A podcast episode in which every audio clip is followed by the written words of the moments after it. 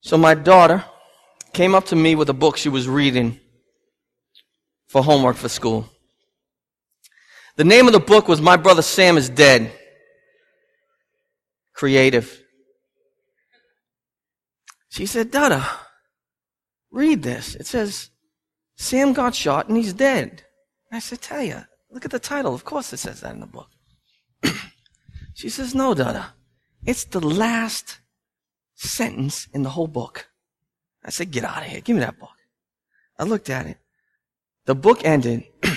My brother Sam got shot and he's dead. I said, that's a horrible ending. I understand how he's trying to go with the theme of the book. Some people who don't believe that Jesus is and was the Son of God don't believe that he was the Savior who came to die for the sins of the world. That's how they think Jesus' story ended. He might have given us some good ethical teachings, right? Maybe helped the poor and did some good things. But when he took his last breath, that was it for Jesus. But for those of us who know by God's good grace, for those who saw the risen Lord and saw him risen from the dead, teaching the gospel and ascending to heaven, we know that was not the end of the story that Christ is risen and Christ is alive and Christ is coming back again. Amen? We live with a different reality because the grave could not hold our Savior. Some people look at the grave and they look at that empty tomb. Some people think it was a conspiracy. They think it was a robbery. Some look at that empty tomb and they see a risen Lord. I pray that we as a church today, as those who love and follow Jesus, I pray that we see a risen Lord because sometimes we see situations wrong. I shared the story with you last year. I was leading a uh, Bible study over at the Kelly House. It's a sober home that does great work over here in Wakefield. And there's probably 10 to 12 guys there. And I had an iPhone 4. So I'm always about two numbers and three letters behind every phone. You know? I wait way too long. Excuse me. But I was so excited about my iPhone 4, right?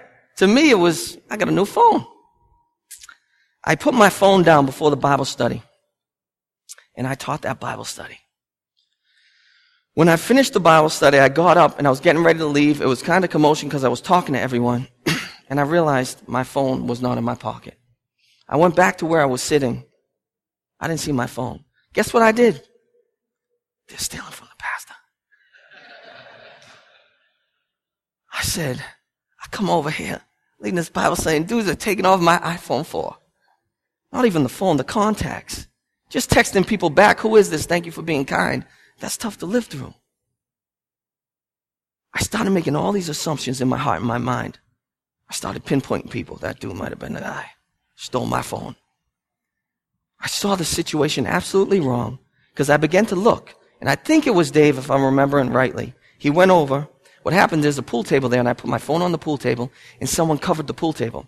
Dave walked over, pulled the cover back, and said, Your phone's right there. The truth was unveiled to me. Know what began to happen? Joie, you dirt dog. You dirt dog. You just judged everybody in here. You sinner, you need grace. Amen. I saw it all wrong. I saw a robbery. I didn't see that my phone was there, alive. For many of us, we're seeing the situation wrong. And I pray today that your eyes are unveiled to the truth that Jesus rose from the dead that day. That it wasn't a robbery. That the Son of God, the one who always has been, always will be, the one the whole earth was created through, that he came down to earth, fully God and fully man, lived that life, died that death, and the grave did not hold him. He rose again for you and for me. That completed the work. The cross wasn't enough. He had to rise again to complete that finished work of the gospel. Amen? So let's read that scripture today. John 20, 1 through 10. Says, Now on the first day of the week, Mary Magdalene came to the tomb early while it was still dark and saw that the stone had been taken away from the tomb. so she ran and went to Simon Peter and the other disciple the one whom Jesus loved, and said to them, They have taken the Lord out of the tomb, and we do not know where they have laid him. So Peter went out with the other disciple, and they were going towards the tomb. Both of them were running together, but the other disciple outran Peter and reached the tomb first. And stooping down to look in, he saw the linen clothes lying there, but he did not go in. then Simon Peter came following him and went into the tomb. He saw the linen clothes lying there and the face of the cloth, cloth which had been on Jesus' head, not lying with the linen clothes, but folded in a place by itself. Then the other disciple who had reached the tomb first also went in, and he saw and he believed. For as yet he did not understand the scripture that he must rise from the dead. Then the disciples went back to their homes. the first question we're going to ask is, why were they at the tomb that day? I mean, Jesus died on Friday, right? Why were the disciples even there at the tomb? they were bringing spices. So what happened is Jesus died on Friday. The Hebrew people followed the, the strict commandment of the Sabbath. So say Jesus died sometime in the afternoon, right? By the time Joseph of Arimathea asked for the body and got Jesus, they would only have so much daylight to prepare the body of Jesus. And the Hebrew people took bur- burial very seriously. They would wrap the body in linen. They would prepare the body with spices to fight back on the odor of death. They would use myrrh and aloe. So they would prepare this body. It was a very holy thing. But Joseph would have been in a rush because they would have had to follow the Sabbath. So what was happening with the disciples that day were they were coming to finally pre- prepare the body of Jesus, if you could say properly or finally, because they didn't have the time to, it was a way to say goodbye and to honor those who had passed away. It was not only Mary Magdalene. If you look in Luke, you see that it was the other Mary and also, I think it was Joanne. Joanne and two Marys were there, you see in Luke. So they're there to show their love. They're there to prepare the body. They came with myrrh and aloe to properly say goodbye to Jesus and to prepare his body. That's why they're there that day. They come, no one was expecting Jesus to rise from the dead. The scriptures tell us that right then. Do you guys understand? For all the people that think it was conspiracy, these people were coming to prepare the body of Jesus to say goodbye permanently. When they get to the grave, they see that Jesus is not in the grave anymore. Now, I want to talk about the tomb a little bit. I want to give us the context because a lot of times we think the Bible is fairy tales, right? It's some sort of myth that everyone believes, like a fairy in sky kind of gospel. The truth is, this historically happened. Jesus really came and died for our sins. This was a real tomb with real people who gave their life up for a real king. Okay? So I want you guys to understand the context. Because you think, think that 2,000 years is a long time. It's not really a long time. That's 20 generations. 2,000 years is not a long time ago. What does everyone say at the end of their life? That went by so quick. it's only 20 generations. Real people breathing real air, walk into a real tomb, looked into that empty tomb, and did not see Jesus. It was a wealthy man's tomb. I want you to understand this. Joseph of Arimathea was a follower of Jesus. He was part of the Sanhedrin, which was the ruling council of the Hebrews. And what happened was that gave him direct access to Pontius Pilate. He goes to Pontius Pilate and says, give me the body of Jesus. Do you know that Pontius Pilate broke the law that day? You're not allowed to give the body of an executed criminal to the people who are following him because they're afraid it will start a revolution. And they were right. But Pontius Pilate, most likely because he thought Jesus was innocent, probably because of his conscience, he gave the body to Joseph of Arimathea. This was a brand new tomb just for Jesus. Big stone, hewn out with a kind of tab where you would lay the body that had been prepared in a very holy manner. You would have laid Jesus' body there. Do you know that Pontius Pilate set guards there? The Romans had guards there. And we won't get to touch on it too much today. but as the angels appear, those guards, they can't stop the resurrection, right? That tomb, that uh, stone was rolled away. So all the preparations were made so there could not be a robbery. Now I want to talk very logically to you right now, which is very spiritually, very spiritual. They come to this tomb, rich man's tomb, it's empty. Mary Magdalene looks at the tomb. What's her reaction? There's been a robbery. Someone stole Jesus' body. She takes off. She runs to Peter and John. now, Peter was seen as kind of the leader of the disciples, so she goes to Peter. And when John says the other guy, he's always talking about himself. When he says the one Jesus loved, he's talking about himself. John is the author right here. And he's such a dude, because what does he put in there? The other guy outran Peter. Only a dude puts in, he ran a foot race in the middle of the tomb, right? Grace, grace. The other guy outran him. What John was trying to say, John was trying to say, he loved Jesus so much that he was outran, outrunning Peter. Of course, Peter loved Jesus. But John is saying he outran him. They heard there was a robbery. John gets to this tomb. Now, once again, the scriptures tell us they were not expect, expecting a resurrection for all the conspiracy theorists out there.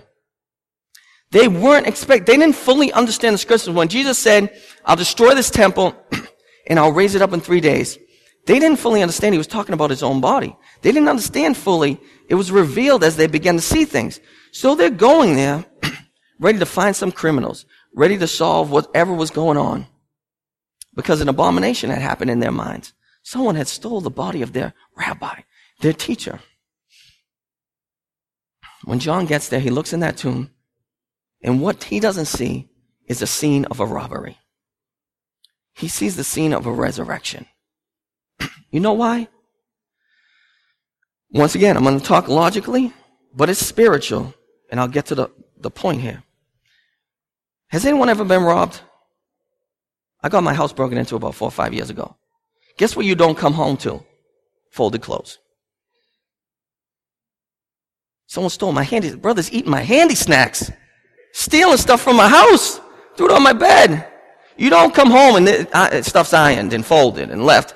It's not a neat scene. The door in my basement was thrown off. Everything was everywhere. Drawers were open. It was a chaotic scene.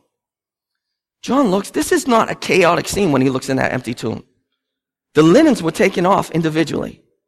And Jesus must be neat because he folded his face cloth. It was not a chaotic scene. Jesus expected to rise from the grave. Do you guys hear me? This wasn't surprise. Like you just woke up. Whoa, I'm alive. It was preordained before the foundation of the world that the Son of God would come, die for the sins of the world, and rise again, defeating Satan, sin, and death. This was not a surprise. Jesus was very calm. I picture that tomb scene very laid back. Just getting up, folding stuff. Let's do this. He saw an orderly scene because it was preordained and planned before time that the Son of God, Jesus Christ, our Savior, would rise from the grave. Do you guys see me? So John looks at this and what does he see? He sees that empty tomb. He doesn't see a robbery. He sees a resurrection and he says, he believed. Now, why did they ultimately believe in the resurrection? Because at that moment they look and they see. They ultimately believe in the resurrection. It's pretty plain and it's pretty simple. Because Jesus showed up to them. Jesus showed up on the scene, fully risen, pierced side, wounded hands, said, Peace be with you. I'm risen from the grave. That's why they ultimately believe. These were not unbalanced people who needed a conspiracy and something to believe in. These were de- devout Jewish people who saw the risen Lord and it changed their lives forever. Let's just, I want to show this to you guys. I'm just going to read John chapter 20, 19 through 23. You can read along if you like. On the evening of that day, the first day of the week, the doors being locked where the disciples were for fear of the Jews, Jesus came and stood among them and said to them, Peace be with you. When he had said this, he showed them his hands and his side. Then the disciples were glad when they saw the Lord. Jesus said to them again, peace be with you. As the Father has sent me, even so I am sending you. And when he had said this, he breathed on them and said to them, Receive the Holy Spirit. If you forgive the sins of any, they are forgiven them. And if we withhold forgiveness from any, it's withheld. Do you guys see? They see the risen Lord and their life is changed forever. Now you want to use one example. One example that's in this text. Peter was an absolute coward. You guys understand me? He was a fisherman. They didn't go down to the seminary to find Peter. Went down to the docks. And he finds Peter. He calls Peter. Now Peter is overconfident. Peter is overaggressive. Peter has a prideful evaluation of himself. When Jesus said, You'll deny me, he said, No, I won't. You don't know Pete. Wrong evaluation, Peter. Because when it became the time, they said, Are you a follower of Jesus? Don't you know him? I don't know him. Let's try that again. Are you a follower of Jesus? Do you know him? No. Let's give it three times. Your courage has got to be on the third time. I do not have anything to do, and I'm paraphrasing, with Jesus. Mr. Strong Man ain't so strong now. He isn't strong now. He's a coward. That when he's confronted with what could be suffering, he wants nothing to do with Jesus in front of people. What happened to Jesus after he saw the resurrected Lord? Rock. When the resurrected Jesus takes over your life, you are changed forever. He's getting ready to be killed, right? To be killed for what he believed and what he proclaimed and what he stood for, that Jesus was the Son of God, the Christ. They're going to crucify him like Jesus. He looks at that cross and he says, You can't crucify me like Jesus. I'm not worth that. Turn that cross upside down and pin me up there. See the courage there? See the change of heart when he seen the resurrected Lord. Now, if it was a conspiracy, let me tell you one thing. You look at that cross, you're about to be killed. Listen, I was going through some things. We made up some stuff. It was really a robbery. Can you let me go? I just need some attention, some drama in my life. If you're about to be killed, that's when you give the whole story, right? If that grave was robbed, if Jesus had not risen, they were bailing out.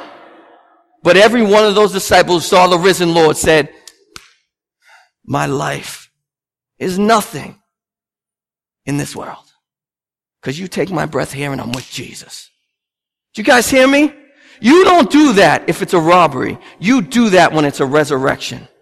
And that's the kind of change that happened. This was not a robbery. Jesus Christ rose from the dead.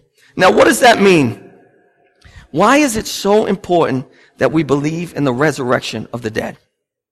Because when you say that you believe in the resurrection, you're making a grand statement.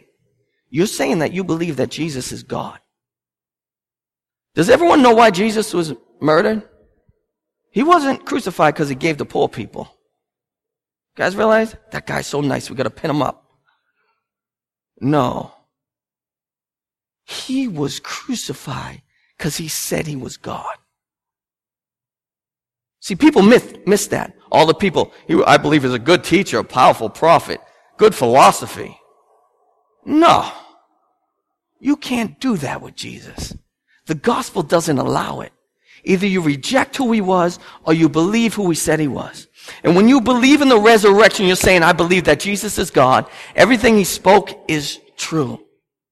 That's why it's so important. Because salvation is only found in the name of Jesus. Salvation only comes through the work of Christ. Salvation is finished through the cross and resurrection of Jesus. Do you guys realize how important that is? When you're saying, I believe that Jesus rose from the grave, you're saying, I believe he is who he says he is. I believe he's God, Son of God. Secondly, when you say you believe in the resurrection, you're saying you believe that our sins are really forgiven. In Romans, it teaches us that he rose for our justification, meaning the cross is magnificent, but it goes perfectly with the resurrection. Do you guys hear me? The cross just in itself was not enough.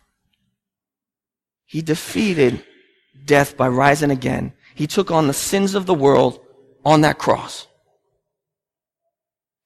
This is very important. I use, want to use another person from the text, Mary Magdalene.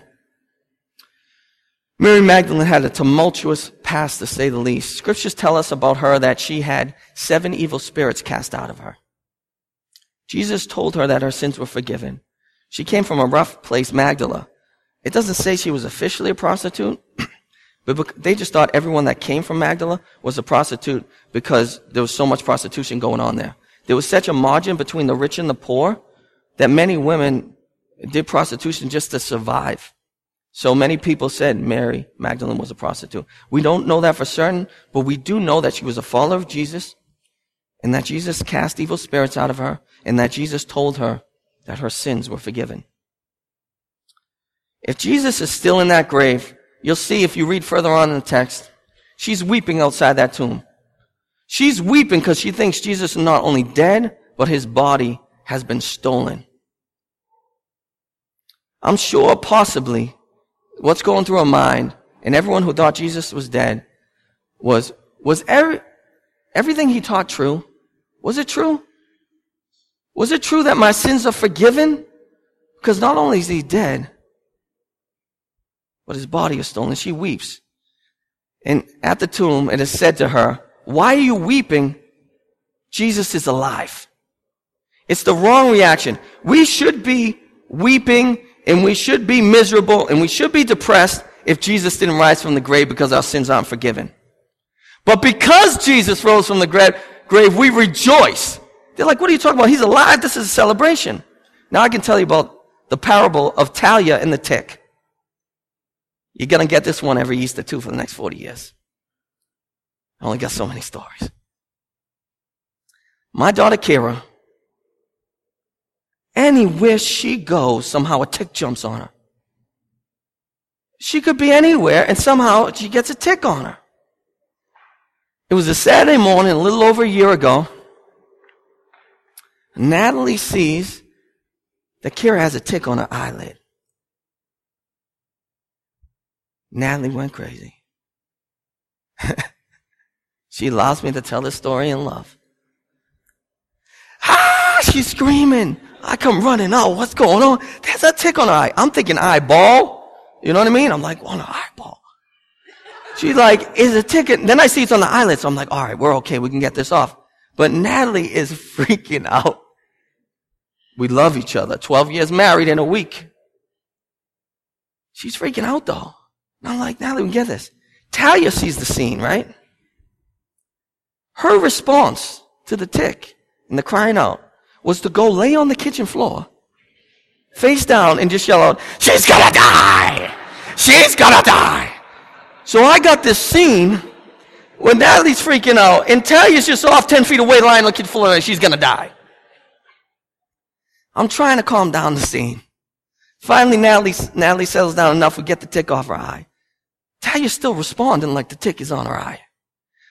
I go over to Talia and I say, Talia, you're responding the totally wrong way again.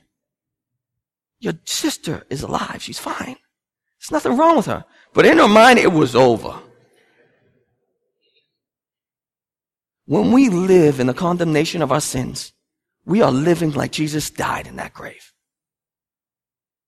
But when we receive the forgiveness that is only in Christ, we are living in the power of the resurrection. You guys hear me? It's so true It's so true. It's so real. He's so alive. And finally, this is great news for me. We're all going to take our last breath one day. It doesn't matter how much you don't think about it. It doesn't matter how much we live as if there's no death. We will take our last breath. Those we love will take their last breath. But the good news for all those who believe in the resurrection is there's no sting for those who are in Christ. No sting. Actually, that's when life really begins. Do you guys hear me? This has nothing on heaven. This life, this suffering, this crying, this weeping, this pain, this taking up your cross. When you take your last, you're really taking your first. For those who believe in the resurrection. I went to, a, really, it was really a memorial service a few weeks for a brother who passed. who had his faith in Jesus. And what was really amazing to me, it, it didn't taste like death. Do you know what I'm saying? I went in there. I didn't go in there and feel like death had overcome all of us. I didn't feel like death won. I felt like Jesus won and the resurrection won. It was a celebration. His brothers in the faith, he was around 70 years old. I'm not trying to scare you close to that age. His brothers in the faith, they got up and know what they kept saying? He beat me. He beat me to Jesus. and I was thinking, wow, what a mentality, what a truth. And we sang worship songs he loved and people he had disciples were talking about him and his family were talking about him, but they weren't talking about him like death had overcome. They were talking about him because he was with Jesus and he was alive. And I remember I left there tasting life, not death. And that's the gift God gives us through the resurrection. That you don't have to fear death. Paul didn't fear it. He was torn. He said, I'm torn because I can stay here and help build the church. But man, I'd love to go and see Jesus. I'd love to be with my Savior. So I want each and every one of you who has put your faith in Christ and in the resurrection to know that truth, that death has no sting for you, that Christ has brought life through the gospel. Amen. Let's worship Jesus today. Let's sing our hearts out. When we take communion, let's remember his body that was broken and his blood that was shed. Even when we give, let's remember the good work of the gospel today. And remember that he is alive. Let's pray.